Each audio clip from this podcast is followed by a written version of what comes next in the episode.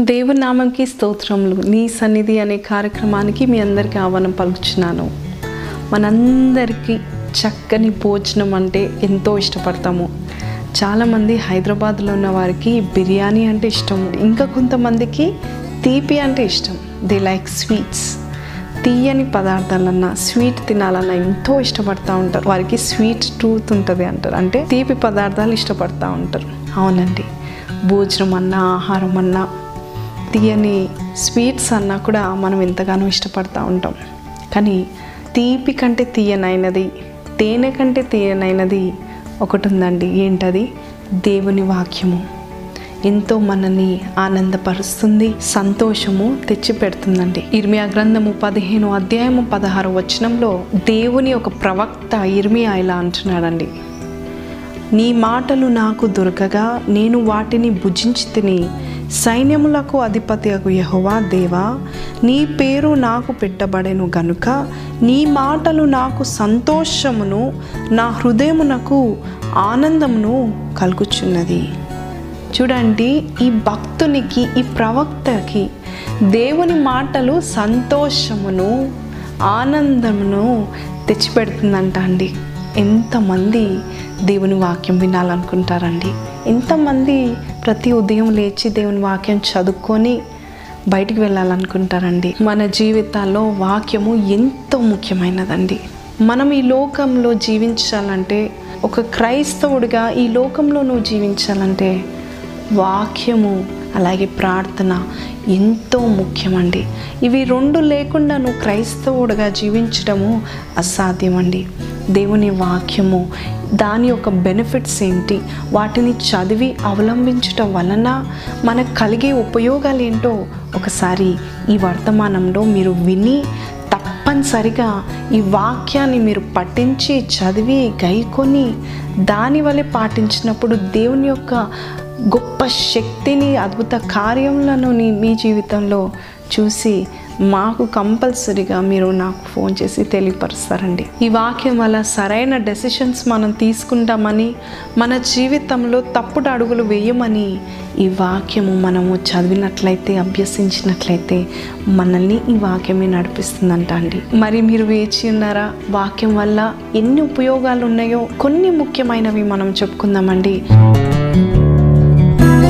దేవుని వాక్యము పాల వంటిదంట అండి మొదటి పేతురు పత్రిక రెండో అధ్యాయం మూడో వచనంలో క్రొత్తగా జన్మించిన శిశువులను పోలిన వారై నిర్మలమైన వాక్యమును పాల వలన రక్షణ విషయములలో ఎదుగు నిమిత్తము ఆ పాలను అపేక్షించుడి.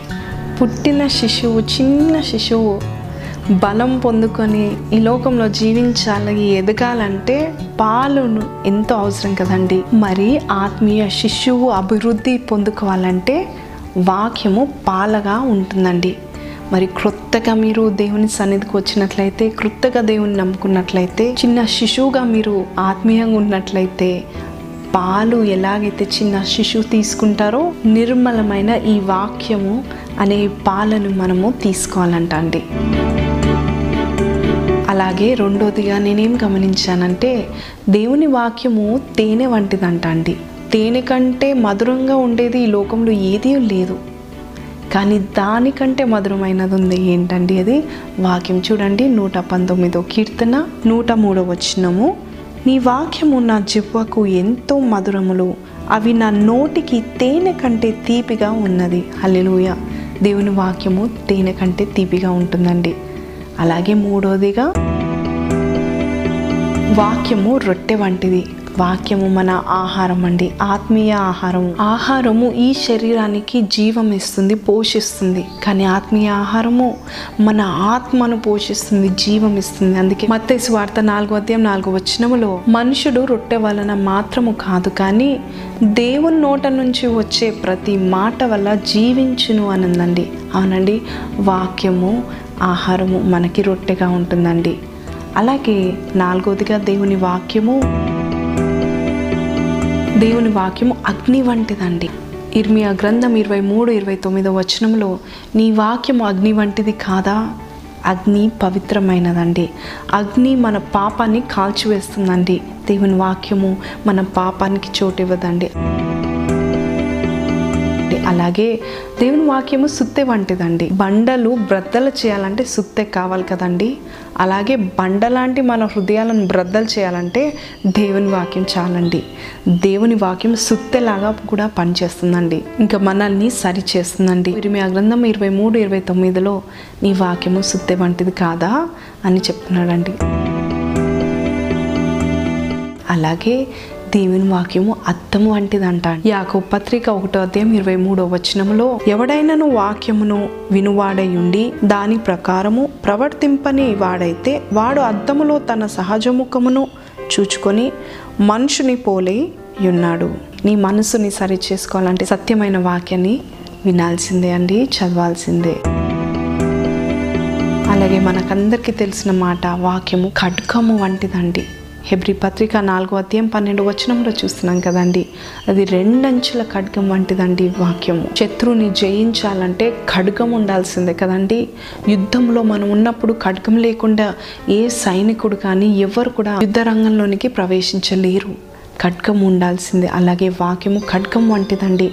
శత్రువు నుంచి దురాత్మ శక్తుల నుంచి ఖడ్గము లయం చేసేలాగా ఈ వాక్యం పనిచేస్తుందండి.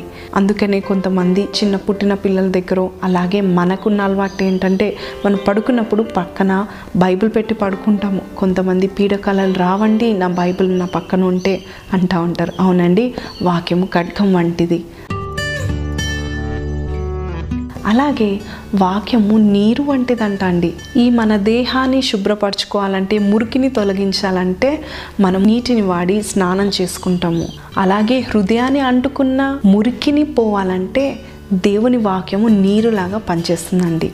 అందుకే ఎఫ్ఎస్సి పత్రిక ఐదో అధ్యాయం ఇరవై ఏడు వచనంలో నీ వాక్యం ఉదక స్నానము చేస్తుంది అంటున్నాడు అవునండి మనల్ని శుభ్రపరిచేది మన ఆత్మను హృదయాన్ని శుభ్రపరిచేది వాక్యమే అండి. హృదయము ఘోరమైన వ్యాధి కలది. కాబట్టి వాక్యం చేత దాన్ని సరి చేసుకుంటా ఉండాలండి. అవునండి వాక్యము అనేక రీతులుగా మనల్ని నడిపిస్తుంది ఈ లోకంలో. మనల్ని సరి చేస్తుంది ప్రోత్సహిస్తుంది ఆదరిస్తుంది బలపరుస్తుంది. దేవుని వాక్యము దేవుని నోట నుంచి వచ్చిందే కదండి. అందుకే ఇది ఇంత బలమైనది.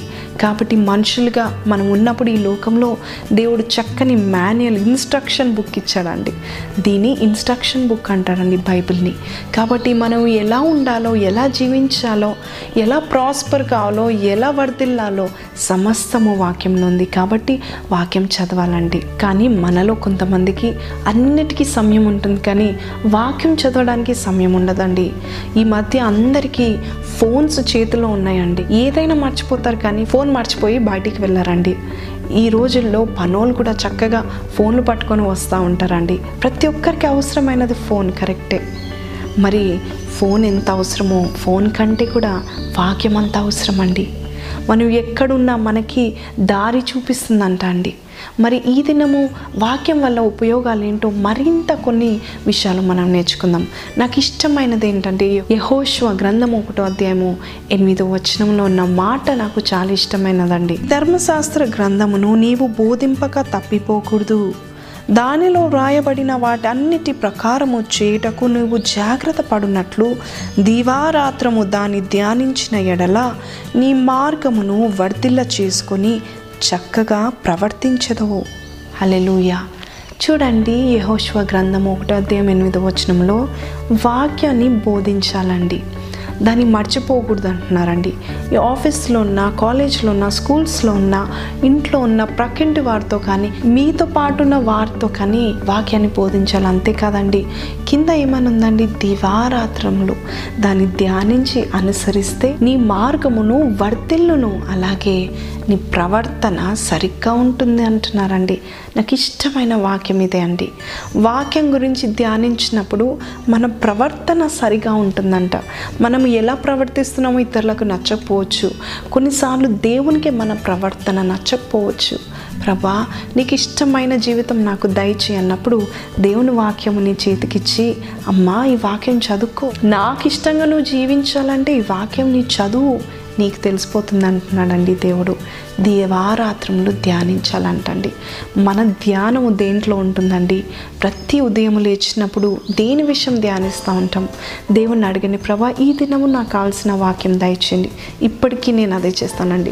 ప్రొద్దున లేసి దేవుని సన్నిధులు ప్రార్థన చేసి ఆయన వాక్యం చదవకుండా నేను ఆయన వాక్యం తెరిచి ప్రభా ఈ దినము నాకు కావాల్సిన వాక్యం ఏంటో నాకు బయలుపరచు అని ప్రార్థన చేసినప్పుడు దేవుడు నాతో మాట్లాడతాడు. నన్ను సరిచేస్తాడు నన్ను ఆదరిస్తాడు ఓదారుస్తాడండి దేవుడు. ఈ దినం ఏం జరగబోతుంది? అది వాక్యం ద్వారా నాతో మాట్లాడతాడండి. వాక్యము లివింగ్ వర్డ్ అండి. సజీవమైన వాక్యం అండి. జీవిస్తుంది వాక్యము. అందుకే వాక్యం అన్న బైబిల్ అన్న సాతానికి భయము వణుకు ఖడ్గం వంటిదండి. రెండంచుల ఖడ్గం అండి అది. కాబట్టి వాక్యము ఏం చేస్తుందండి? మన జీవితాన్ని సరిచేస్తుంది. మన ప్రవర్తన అంతటిని కూడా బాగు చేస్తుంది. సరిగ్గా ప్రవర్తించేలా చేస్తుంది. అంతేకాదు మనల్ని వర్ధిలింప చేస్తుందండి if you want success in your life మీ జీవితంలో సక్సెస్ కావాలంటే చదవండి అమ్మా వాక్యం చదవండి. వాక్యంలో ఉన్న దాన్ని అనుసరించండి. కంపల్సరీ మీరు సక్సెస్ఫుల్ అవుతారండి. దేవుడు యేసుప్రభు వాక్యం తెలిసిన వాక్యంలో నుండి సైతాన్ని ఎదిరించలేదా? శోధన వచ్చినప్పుడు సాతాన్ని వాక్యం ద్వారా ఎదిరించలేదా? మరి ఈ యేసుప్రభు అంతటి వాడే అంత గొప్ప దేవుడే. ఈ లోకంలో ఉన్నప్పుడు మనుషునిగా వచ్చినప్పుడు వాక్యాన్ని ఉపయోగించాడండి. ప్రతిసారి మాట్లాడినప్పుడు వాక్యంతో మాట్లాడేవాడు. అందుకనే శిష్యులు యేసుప్రభు చనిపోయినాక ఈ శిష్యులు జ్ఞాపకం చేసుకున్నారంట. అవును ప్రభు ఇది చెప్పాడు కదా. ప్రభు అది చెప్పాడు కదా. వాక్యంలో ఉన్నది చెప్తున్నాడు కదా. అనుకున్నారండి. అవునండి. వాక్యాన్ని చదవాలండి. అది మనల్ని వర్ధిల్లింపజేస్తుందండి. మీకు ఇంకా సక్సెస్ రావట్లేదా బిజినెస్లో సక్సెస్ రావట్లేదా ప్రభా?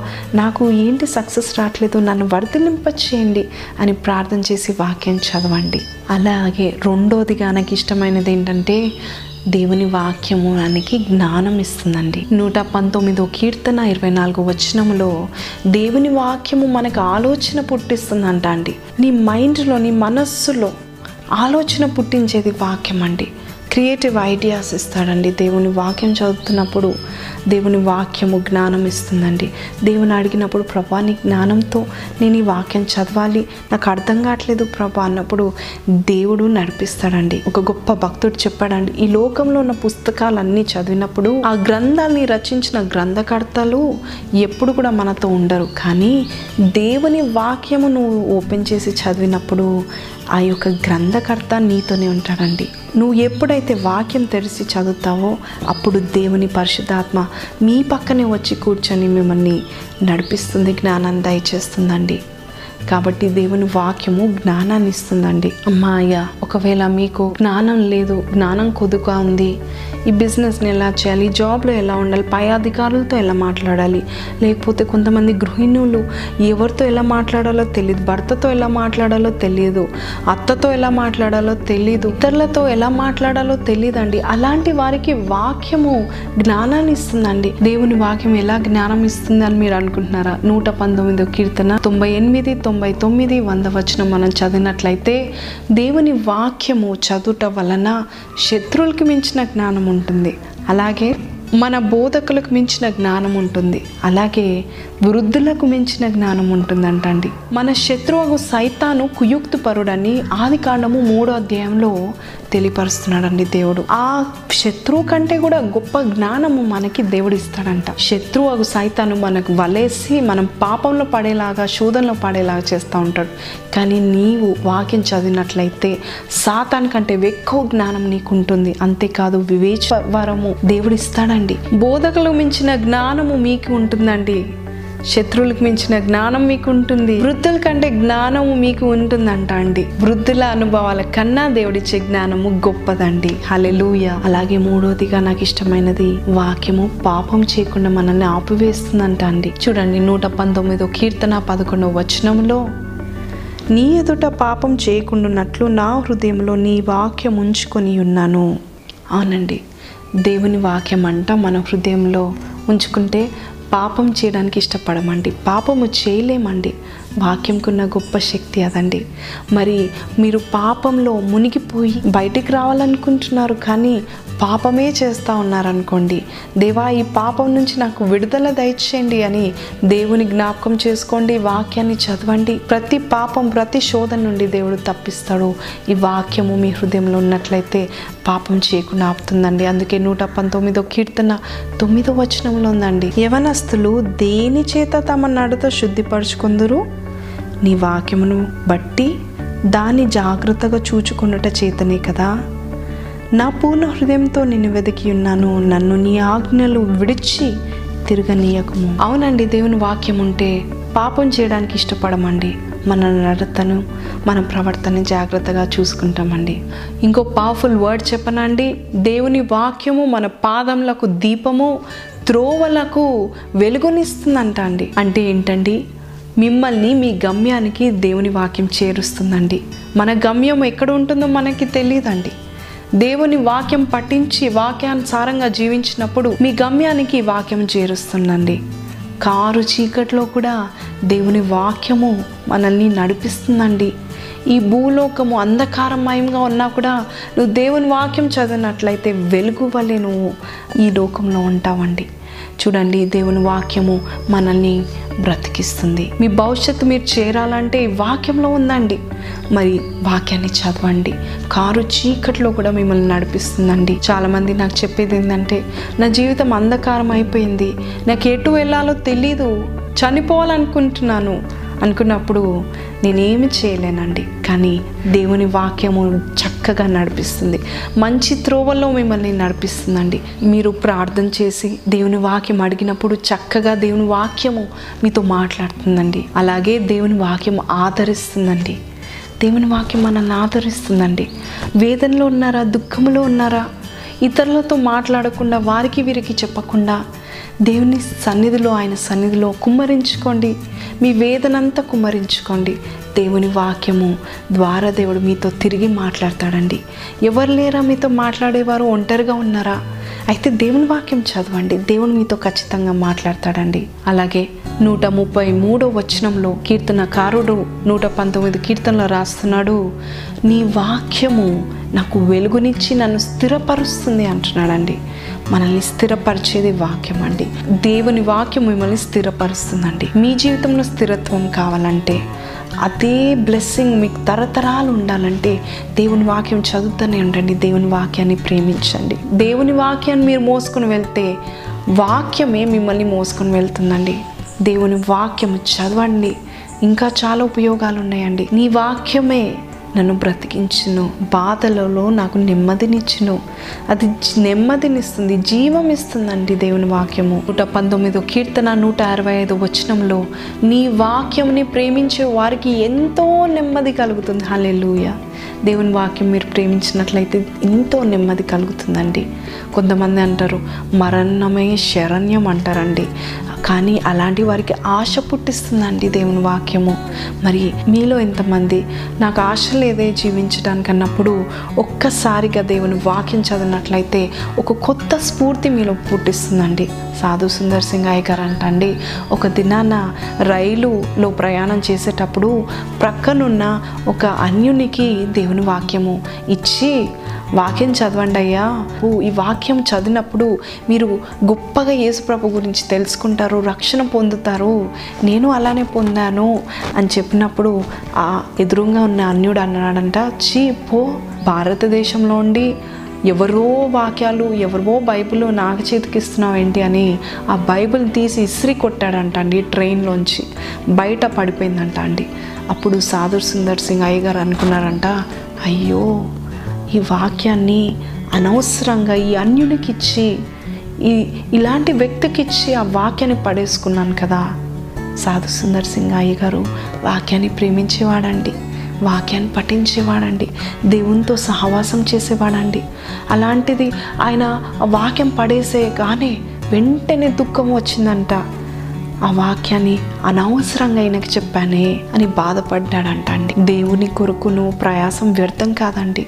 వాక్యం ఎక్కడున్నా పని చేస్తుందండి. ఒక దినాన ఒక పట్టణంలో ఆయన వాక్యోపదేశం చేయడానికి వెళ్ళినప్పుడు అక్కడ ఒక యవనస్తుడు సాక్ష్యం ఇచ్చాడంట అండి వాక్యం ముందు ఆ యవనస్తుడు ఇలా చెప్తున్నాడంట నేను జీవితంలో అన్ని కోల్పోయి నా జీవితం వల్ల ఆశ నాకేమి కలగక చనిపోదామని నేను రైలు పట్టాల మీద నేను పడుకొని రైలు కొరకు రెడీగా ఉంటా ఉన్నాను నేను ఆ రైలు పట్టాల మీద పడుకున్నప్పుడు నా ముఖము వైపు ఒక చినిగిపోయిన పేపర్ కనబడింది ఆ చినిగిపోయిన పేపర్లో నేను చూశాను అక్కడ దేవుని వాక్యం ఉంది.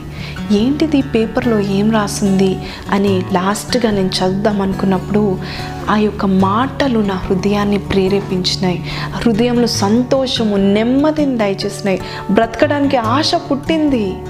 ఈ దినము ఆ పేపరు వల్ల నేను బ్రతుకుతున్నాను. ఆ బైబిల్ నా చేతిలో ఉంది అని ఆ బైబిల్ని చూపించి చెప్తున్నాడంట అండి. ఆ సాధు సుందర్ సింగ్ అయ్య గారు అనుకున్నాడంట వ్యర్థం అనుకున్నాడు కానీ ఆ బైబిలే ఆ వాక్యమే ఒక వ్యక్తిని రక్షించిందండి. దేవుని వాక్యము సజీవమైనదండి. నిన్ను బ్రతికిస్తుంది ఆదరణ పుట్టిస్తుంది ఆశ పుట్టిస్తుందండి. వాక్యాన్ని అసహించుకున్న వారు కూడా ఉన్నారండి బైబిల్లో. వారు ఎవరు తెలుసా అండి? ఒక రాజు అండి. ఆయన పేరు యహోయాకిము. ఆ రాజు ఒక దినాన యహూది అనే వ్యక్తి వాక్యము చదువుతుండగా అక్కడే కూర్చున్న రాజు ఆ గ్రంథాన్ని లాక్కొని కత్తితో చించేసి మంటలో పడేశాడంట అండి ఈ రాజు యహోయాకిము రాజు. అయితే ఇర్మియా గ్రంథంలో ఆయనకి ఏం జరిగిందో తెలియదు కానీ దానియల్ గ్రంథంలో చూస్తున్నామండి. ఒకటో అధ్యాయంలో యహోయాకిము రాజును ఆయన రాజ్యాన్ని మనుషులను వస్తువులన్నిటినీ శత్రువు వచ్చి వీరిని జయించి తీసుకొని వెళ్ళిపోయారు. చూసారండి దేవుని వాక్యము చీల్చివేయడం వల్ల దేవుని వాక్యం అంటే అయిష్టం కలిగిన వారికి శత్రువులు వస్తారంట అండి if you do not want be in the hands of God you'll be in the hands of your enemies అవునండి. దేవుని చేతిలో మీరు ఉండడం ఇష్టం లేకపోతే శత్రువుల చేతికి వెళ్ళిపోతారండి. శత్రువులు మిమ్మల్ని మొత్తుతా ఉంటారండి. యహోయాకీము దేవుని వాక్యం అంటే దేవుని ధర్మశాస్త్రం అంటే రెస్పెక్ట్ లేదండి. చించి వేసి మంటలు వేసేసాడండి యహోయాకీం ఎలా సమాధి చేయబడ్డాడో తెలుసా అండి మీకు? ఇర్మియా గ్రంథం ఇరవై రెండు అధ్యాయం పద్దెనిమిది పంతొమ్మిది వచనాల్లో ఈడువబడి పారవేయబడి గాడిదను ఎలా పాతి పెడతారో అలా పాతి పెట్టారంట అండి ఈ రాజుని ఎరుషలేం గేట్స్ నుండి దూరంగా పడేశారంట అండి ఎరుషలేం అంటే సమాధానం అండి సమాధానము మనకు ఉండదండి. దేవుని వాక్యాన్ని మీరు ప్రేమించకపోతే దేవుని వాక్యం మీరు చదవకపోతే మనము దేవుని అలక్ష్యం చేస్తున్నట్టే కదండి. సామెతలు పదమూడు పదమూడులో ఏం చెప్తుంది తెలుసా అండి ఆజ్ఞను తిరస్కరించి వాడు శాపగ్రస్తుడు అని తెలియపరుస్తుందండి వాక్యం కానీ నూట పంతొమ్మిదో అధ్యాయము నూట అరవై ఐదో వచనంలో వాక్యాన్ని ధర్మశాస్త్రాన్ని ప్రేమించే వారికి నెమ్మది కలుగుతుంది అని చెప్తున్నాడండి. మీరు అనుకోవచ్చు నేనేమి చింపి పడేయట్లే కదా. వాక్యాన్ని పక్కకు పెట్టి న్యూస్ పేపర్లో చాటింగో ఫేస్బుక్కో స్టోరీ బుక్సో నావెల్సో ఇతరవి చదువుతా ఉన్నప్పుడు దేవుని వాక్యము నీ పక్క పెట్టినట్టే చించి వేసినట్టే అండి. కాబట్టి దేవుని వాక్యాన్ని చదవండి. ప్రతి ప్రతి దినము చదవండి. వాక్యమును దివారాత్రులను ధ్యానించాలి. దేవుని ఇచ్చిన ధర్మశాస్త్రం దీవారాత్రులను ధ్యానించాలండి. అలాంటి వారు వర్తిల్లుతారండి అయితే యహోయాకి మేము వాక్యాన్ని ద్వేషించాడు. ఆయన గతి చూసాం కదండి. అయితే ఇంకొక వ్యక్తి ఉన్నాడండి ధర్మశాస్త్రాన్ని ప్రేమించాడు. దాని ప్రకారంగా అనుసరించాడు. ఆయన ఎలా దీవించబడ్డాడు తెలుసా? గొప్ప లీడర్గా చేశాడండి. మోసే తర్వాత గొప్ప వ్యక్తిగా యహోష్వాని చేశాడండి. యహోష్వాని చూసిన వారందరూ భయపడేవారంట. దేవుని వాక్యంలో శక్తి పవర్ ఉంటుందండి. నువ్వు దాని ప్రకారం జీవించి అనుసరించి గైకొని దాని ప్రకారం నడిచినప్పుడు నీకు ఎక్కడ లేని శక్తి ఉంటుందండి. దేవుని మాటల్ని హృదయంలో ఉంటే శక్తి ఉంటుంది కదండి. శక్తి ఉంటుందండి అనుసరించండి. యహోష్వా లాగా ఉండాలనుకుంటున్నారా? యహోయాకీము లాగా ఉండాలనుకుంటున్నారా? దేవుని వాక్యం అలక్ష్యం చేయకండి. ఒకనొక భక్తుడు అంటండి జీవితాంతం దేవుని సన్నిధిలో ఉండి ఒక దినాన డెబ్బై సంవత్సరాల్లో ఉన్నప్పుడు అనారోగ్యంలో ఉండి మరణ పడక మీద పడుకున్నాడంటండి. అప్పుడు ఎంతో అనారోగ్యంగా ఉన్నాడంట.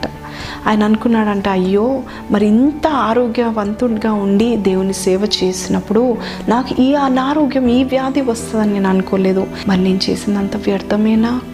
దేవుడు ఉన్నాడా? దేవుడు ఉంటే నాకెందుకు ఈ గతినిచ్చాడు అని బాధపడుచున్నాడంట అండి దేవుని వాక్యం కూడా చదవలేకపోయాడండి. బోధ చేసినప్పుడు వాక్యాలు గుర్తుంటే ఆ వాక్యాలు జ్ఞాపకం చేసుకునేవాడు. వాక్యాలు జ్ఞాపకం చేసుకున్నప్పుడు కొద్దిగా ఆయనకి బలం వచ్చినట్టు అనిపించేది. కానీ ఆయన తన మనస్సులో ఆలోచనలు వస్తున్నాయి. దేవుడు ఇంకా నిన్ను పట్టించుకోడు. నువ్వు చనిపోతావు. ఇదే ఆఖరి దినాలు నీకు అని మనసులో ప్రేరేపణ కలుగుతా ఉన్నప్పుడు ఎంతో నిరుత్సాహపడ్డాడంట అండి అప్పుడు ఒకసారి ఎలుగెత్తి ప్రార్థన చేశాడంట ప్రభా నన్ను జ్ఞాపకం చేసుకో అయ్యా. ఈ వ్యాధి నేను భరించలేకపోతున్నానయ్యా. దాని నుండి నాకు విముక్తిని దయచేయండి ప్రభా. ఎందుకు నాకు ఇది ఇచ్చావు? అని ఏడ్చుకుంటే ఎలుగెత్తి మొరపెట్టినప్పుడు దేవుడు అన్నాడంట నీ ఆత్మీయ కన్ను నేను తెరుస్తున్నాను.